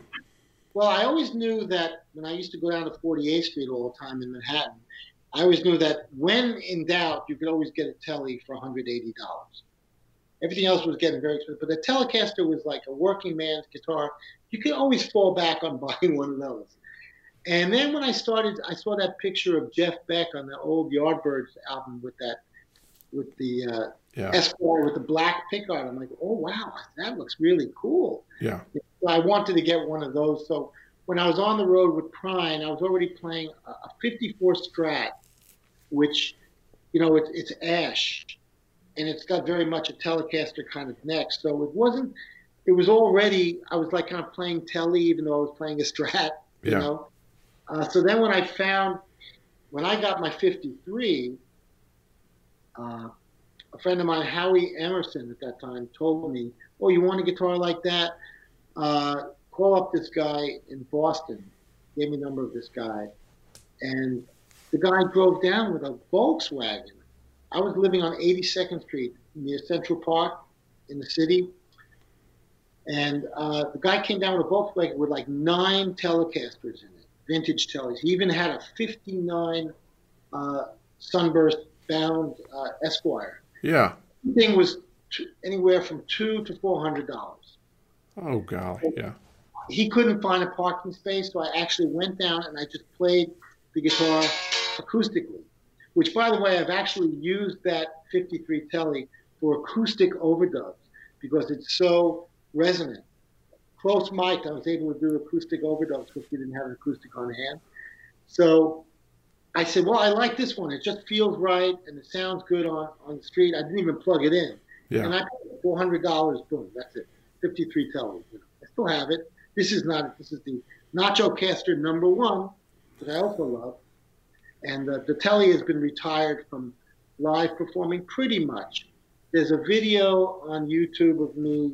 There's a Roy Buchanan tribute, me and Jimmy Weeder and G.E. Smith Yeah. At the City Winery in New York. And I, this guitar was not functioning right. There was something wrong with the jack.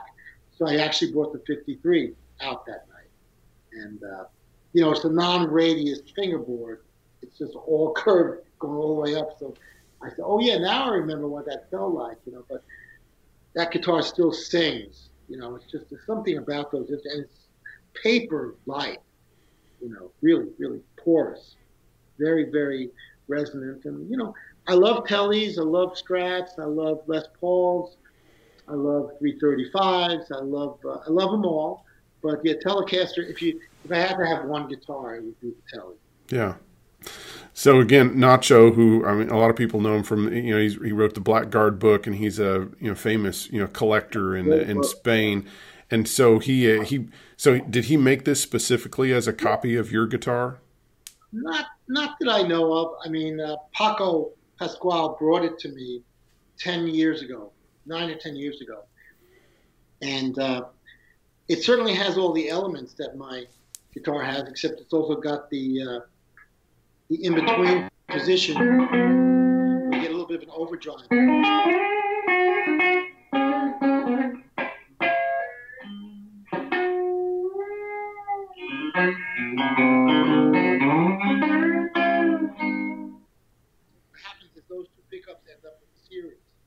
Bass. It's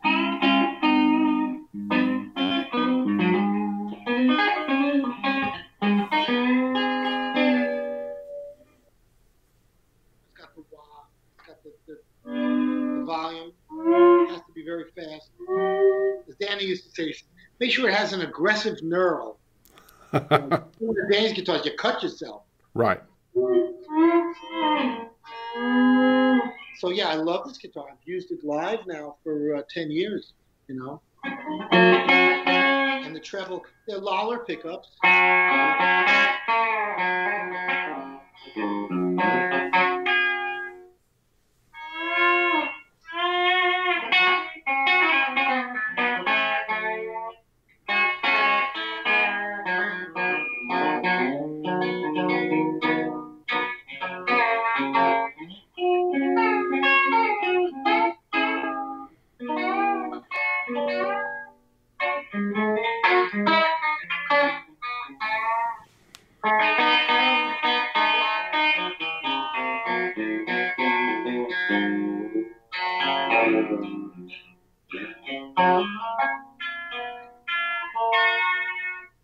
I, really love it. It's really worked out well for me, and it's just you know you're not worried about that. You're taking a a forty thousand dollar guitar out on the road, Right.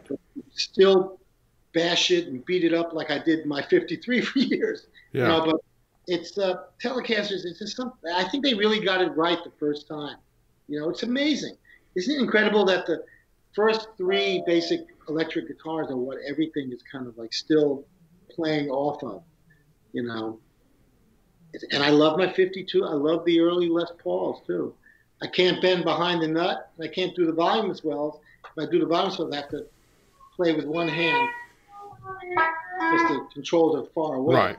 Right. So whenever I specify to have a guitar made, I like to have three pickups on Tellys now, and um, you know, and I have to have a really fast volume and tone knob, and you know, hopefully if I get the position, if you have three pickups, position you know four and position two, that you can also pull up on a knob and get a get like an overdrive.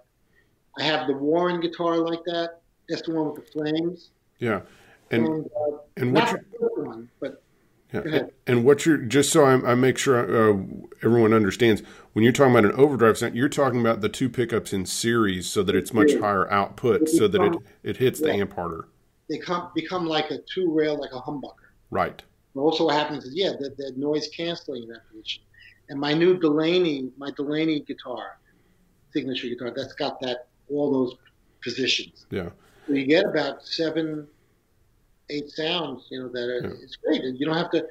I used to change guitars so many times on stage, and I come to a gig with like five or six guitars. Right. I want to be up here just with one, and maybe one in case I break a string, and I've got my guitar that I use for slide. Yeah. So I go to a gig with two guitars, maybe three tops. Yeah. So now this the Nacho guitar you're playing today, does it, it, it is it wired in the in the middle position to be that series or is it the standard vintage style or actually But Is- what happens is the middle position is both, right. but when you have it in position uh, two or four, the two, there you get the, the humbucker. Right.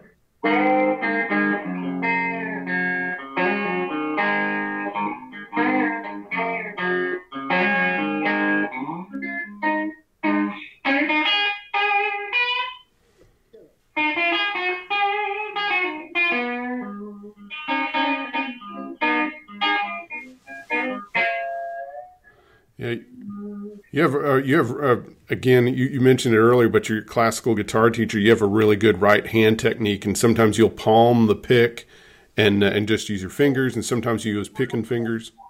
I don't totally palm it. If I palm it, I put it down. Okay.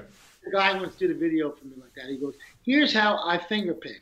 I put the pick here, and then I." I said, "Why don't you put the pick down? You're gonna do that for an hour? Yeah. Here's how I finger pick. Here we go. No, I do the I do the pick and finger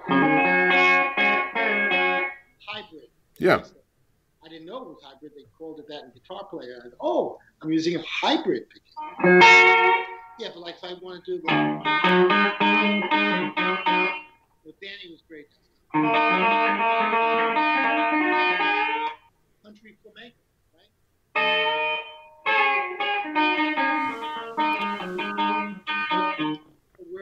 Start? It starts with Buddy Guy. I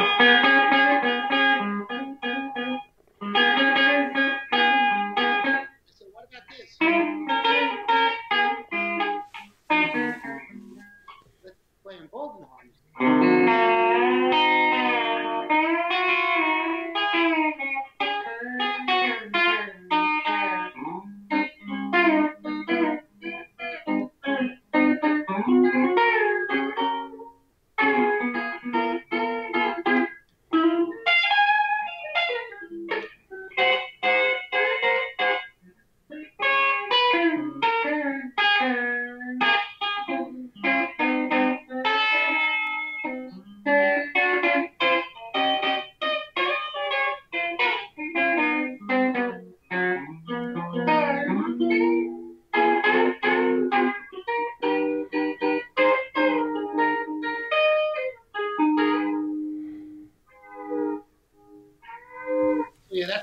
Pickups in that overdrive thing.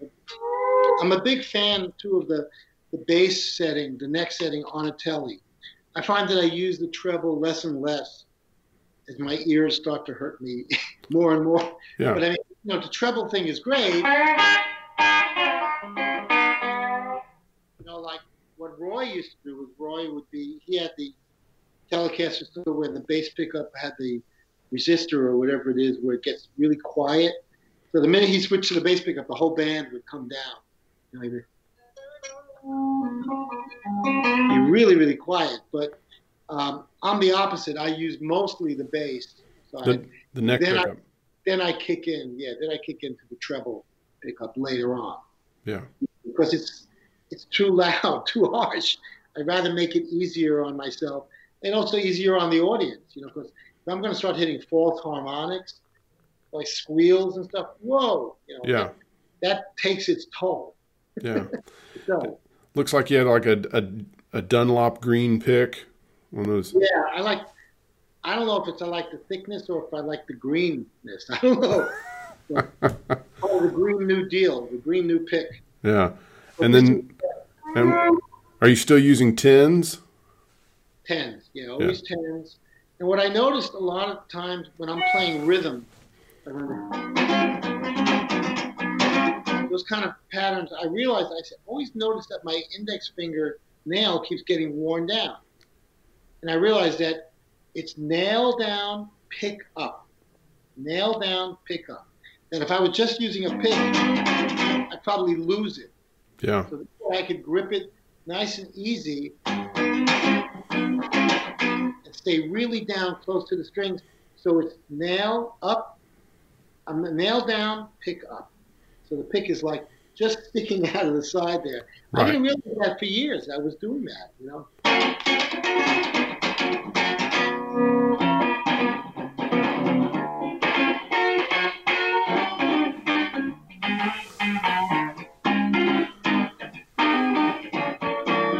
And are you using the point of the pick or are you using the rounded end? Uh, it's the point, but it's slightly angled. Okay. You know, I, it's hard for me. Again, these are the things that I learned when I'm teaching. Yeah. Teach, oh, I didn't know that I was doing this, but this is what I'm doing. You know, that was the great thing about teaching early back in the early days. We were talking about before how I got into uh, the transition and, and knowing what I was about. You know, I had to know what made me the player I was at that time, whatever it was. You know, like when I was playing slide, you know, I didn't realize I was doing all this wonderful blocking and damping. Do you want me to show a little slide? You want to? Sure. Yeah, okay. I'll switch. Yeah, yeah. It's right here. It's right here. It's close by. Yeah, good. But yeah, I, you know, the slide stuff is also a very big part of what I do and what I've been teaching over the years. And um, I've been using this with the Oahu pickup for a pretty good time now. I have many different guitars I use for slide, but uh, like a nice heavy brass slide, you know.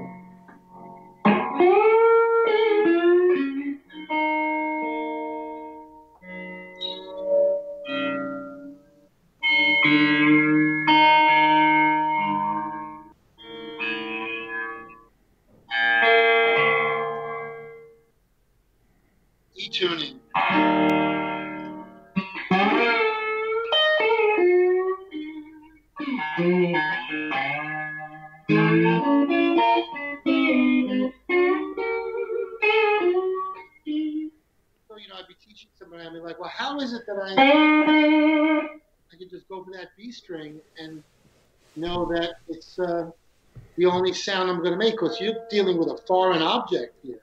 I realized, oh, I'm stopping four strings with my thumb. I'm stopping the high E with my ring. And now, only the B can ring. Right.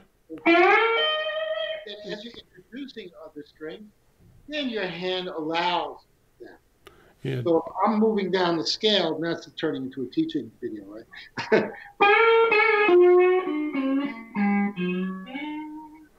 yeah, dampening is everything on slide. Yeah. More about what you don't play than what you're playing. And so the thumb becomes this dampening tool, and even as you come down, I still finger pick with these fingers, and the thumb is blocking only if I want constantly.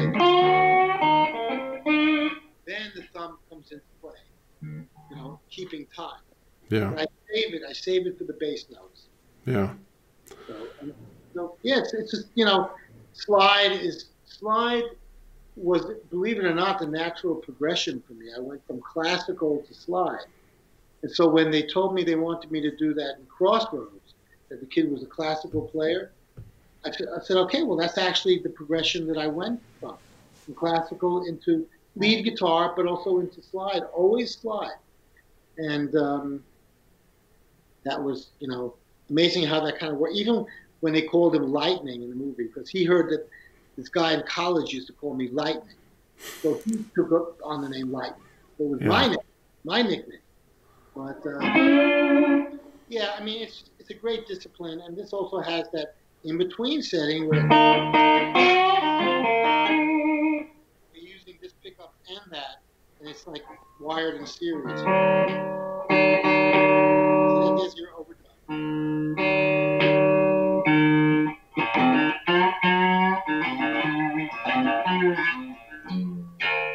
the thing that Ralph plays at the crossroads, that's the thing I recorded when I was telling you about that memory.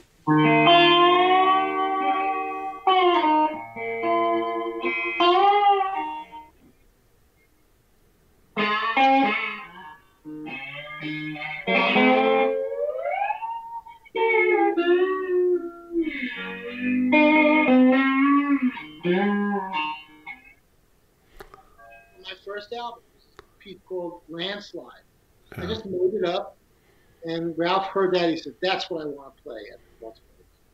So that was when I recorded it that morning on that, that little Peavey battery powered amp. I still have all that stuff. I have like the Pignose from the movie, you know, and so many great, great things. You know, that that was an amazing memory for sure.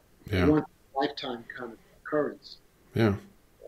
Let's let's close out talking about you've uh, you did a, a recent album on uh, you know featuring all you know Telecaster players and uh, and then you yeah yeah and wow You I mean one? You mean this one? yes that one Arlen Ladies and gentlemen, go go out and buy it today go buy it today. Come on. But wait, there's more. yes You get Paint It Black, Yes. Stones album, Slide Guitar Summit. Yes all, with all the best slide players. in how much would I pay for that Arlen I really don't know, but at, today, So, and and then you uh, what what's the, uh, the the current album that you that album has Brad Paisley and and Albert Lee. It's got everyone and their dog on it. You know, all, all the great all the great telly players. my dog on one track. Yeah, You hear Penny. No, but there's um yeah Albert Lee. Uh, I, I wanted to have James Burton on but my dear friend James he was going through uh, losing his son. yeah, Wonderful Jeff Burton, who I Yes. played at the Danny Gatton tributes as well, and uh, he was just a wonderful guy. So uh, James was going through hell like I've been through. yeah, and uh, and you know it was like um, I, I I've always wanted to do a part two, just so there's like certain people I really want to get on that album as well. I had to stop at some point. yeah, You know, like at one point when it was very hard getting Brad Paisley to do his thing, I was going to have uh, Duke Levine, who I love, is a great player. yes, With him, you did a really nice interview with him, and uh, so maybe that'll be on part two. Who knows? Uh, me and Greg Martin, we've already been talking about a part two of uh, the Slide Summit, which, as it turns out, that was the final thing that Johnny Winter ever recorded. We did Rocket 88 together. yeah, What a great album! That was a blast. Lee Roy Parnell and all those guys. I mean, Cindy Cashdollar, you know, David Lindley, lightweights. just all lightweights. Yeah. Yeah. Jack Pearson. Oh God, what a pleasure to get to know Jack Pearson. Oh yeah. Like my favorite guitar player now. You know, I mean, and what a great guy. You know, just been a great singer. And so he's on, he's on the new Telly album too. They interviewed him, you know, for the little film they did on. He goes, "Well, Arlen knows I like Tellys too, so he did this album. I met him on the slide summit. It's like, how does he talk? Because the mustache blocks the speaking. So Yes. Is he really moving his lips? We don't know. But you sure know it because Jack is Jack's just the best. yeah. All those guys. To me, the joy has always been to be with my peers, to play with my peers. That's all I ask, and to have the respect of my peers. That's how it started in the beginning with Hot Licks. You know? Yeah. It's like, we'll do it for you, Arlen, because we like the way you play too, and we like working with you, you know, so good. You know, it's not like you're doing a video for me. It's like we're doing this together. Yeah. With Hot Licks, it was years before I even let on that it was my company. I just wanted to be one of the guys. What better tribute can you have than to be right next to John Entwistle and Steve Morse and boom, boom, boom. You know, that's what makes you elevated to the right level that you want to be. Not like Arlen Roth presents. No. Yeah. Like everybody be like, "Oh, you mean this is your company? I didn't know that." You yeah. Know, and, I, and I'm like, "Well, good. That's how I." That's how I wanted it to be conceived. Yeah, and it, it, takes a certain amount of humility to spotlight, you know, other players all the time. And yeah, for yeah, me, kudos. You know, I learned I learned from all these people. You sit down with Brent Mason, and do the first Brent was getting kind of pissed off. He didn't like the fact that I I had this the toughest song on the album was for me and him. Yeah, the song called Roadworthy, and he he picked it up like it was like nothing, which I knew he would. Yeah. But that was so much fun, you know, it was so much fun because he had done a video for Hot Licks, but I wanted to play with him. I wanted to actually record it, and that's uh, that's the joy of it. Really. And Tommy Hambridge, such a great producer, produced both of those albums. You know, in between, I did that Rolling Stones Paint It Black acoustic Stones. And people told me I didn't realize that nobody had ever done an all acoustic album of Stone songs, of all Stone songs. So, of course, a lot of it's from that period of the Stones when they were playing a lot of acoustic. Right. A lot of 12 string, you know, as tears go by and things like that. I love that period of the early Stones. Yeah, where where it was, yeah, the acoustic was more featured in it. Yeah. And Brian Jones was a big part of it. Yes. With great guitar parts, you know, so yeah. that's a whole other era. When you talk about the early Stones, it's like you know, 50 years ago. Right. I was the first kid in America to recognize Charlie Watts. I was in the store buying my, I was 11 years old. I was getting my first electric guitar. And there I look up and there's Charlie Watts. And I knew right away it was him. They were playing their first New York gig that night. He's in the store. It was a store called Ben's Music and he's there with some drumsticks, and my dad goes, "Go ahead, go ahead." I said, "That's Charlie Watts and Stones." I get his autograph, and he wrote Charlie Watts of the Rolling Stones. And then I told that story on um, on the BBC years later in the '80s. I was on the BBC with uh, Stuart Coleman, who was a great producer and a good friend of mine. And uh, the phone rings, in the studio, and it's Char- the guy that was with Charlie that day. He said, "You were the first kid in America to recognize Charlie. Charlie never forgot it. He said, "We thought you were this charming little boy. This charming little boy. Charming. Listen, you guys have a gig for me? Can you? You need a guitar player? Stone? Yeah. Said, Come on." But uh, we have and then uh, he came down that night. I was playing in London. I was giving a clinic, teaching at some pub Nothing like those pubs in England, boy. It's great. Yeah. We'll get together, you're having a pint and you're talking. It's just, they really know how to do it over there. They have such a, a blast, you know. One guy said to me one time, he says, You gave a clinic there. We just go there to fight. Get drunk and fight. My clinic almost ended up in a fight. I mean, because what you not no harmonic minor? No, no. The guy was like ready to punch me or something. I don't know. It was weird. That was up in in uh, Birmingham. Manchester, one of those tough northern towns. Right. But came down that night and saw me play, and it was just. There was supposed to be a, there was a legend that Mark Knopfler was going to sit in with me that night. He didn't show. So, whatever. I did a lot of you know. Yeah. well, Arlen, I really appreciate you doing this. This was this was uh, fantastic to kind of get to get to sit down and and uh, and interview you and kind of get more of your story because pleasure. You know, I've I've learned a lot from from you from your from your books, from your yeah. videos, and uh, you know your column in Guitar Player magazine. You know, years ago. For me, that column, that yeah. column, really, uh, surprisingly, you know, because at that time we were starting Hot Licks, and it was like having a full page ad yes. presenting to people, you know. So people really, Tom Wheeler, the late great Tom Wheeler, told me that that was always voted number one the readership. He said there wasn't even any closeness. It was like number one for ten straight years. And they yeah. made a book. They made a book into it called, you know, Hot Guitar. Yeah.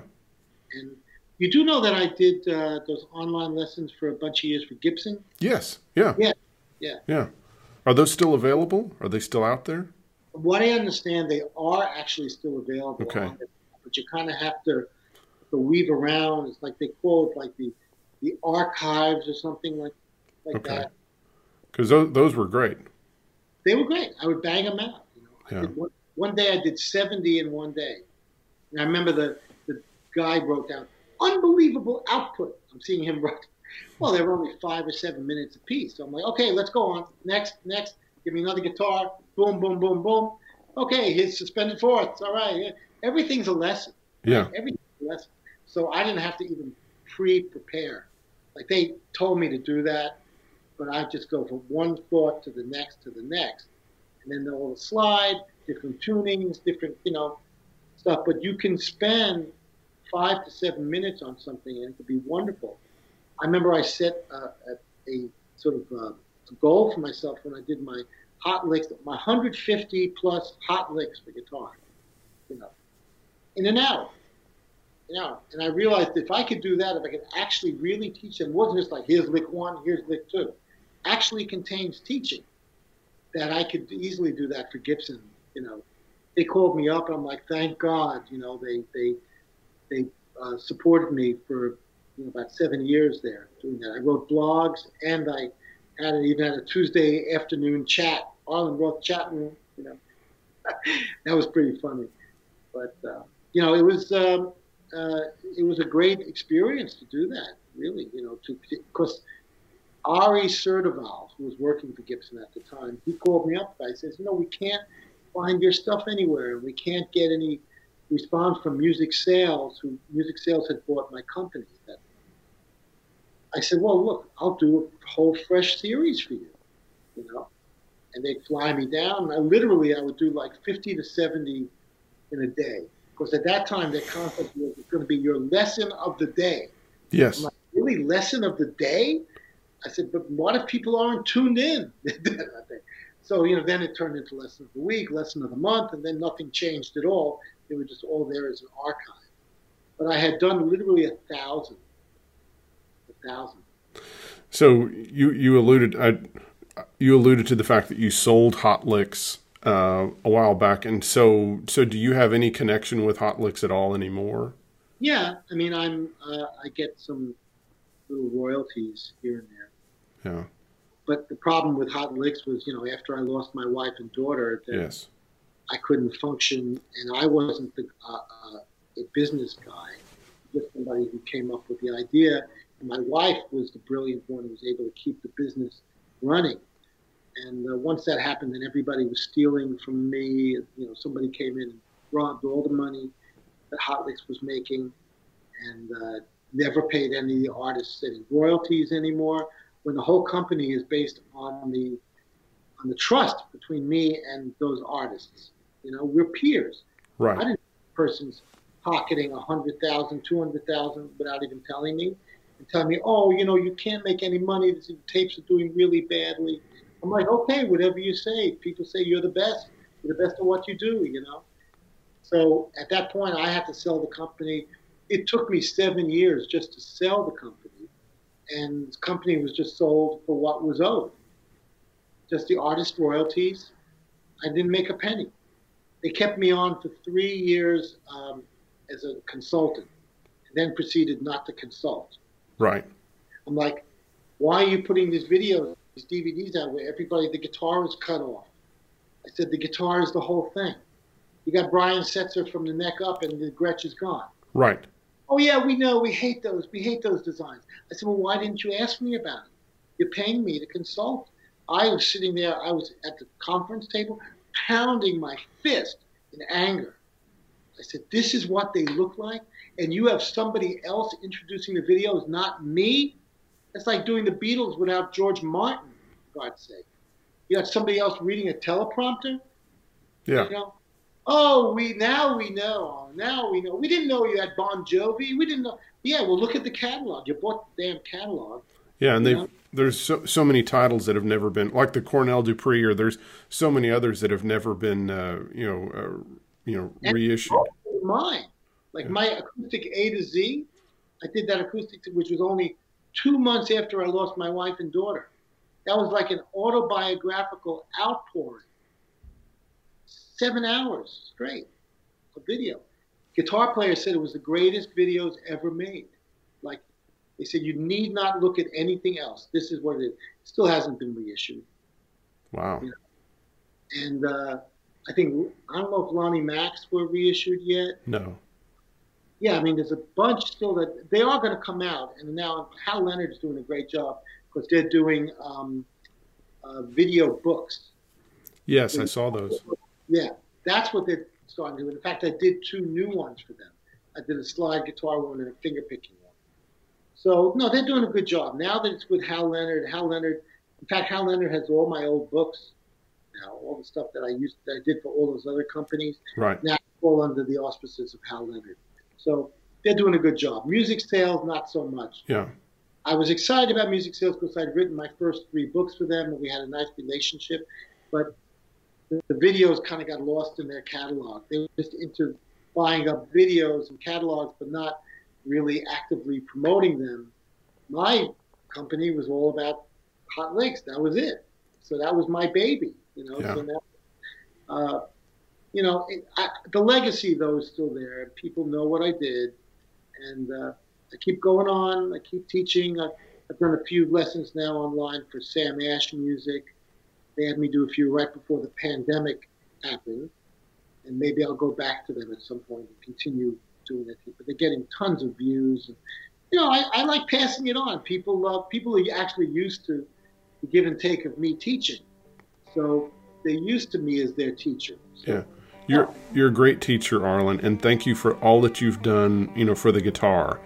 You know, for guitar players for you know, the past golly 40, you know, 40 plus years, you know, where you've You're continuing it too. You're you're part of that legacy, that ongoing thing, and I really appreciate what you're doing. well, thank you. Do this, yeah. Well, it was an honor to have you on, Arlen, and thank you so much for doing it and uh, God bless you. All right, all the best. Thanks for having me. All right. Take care.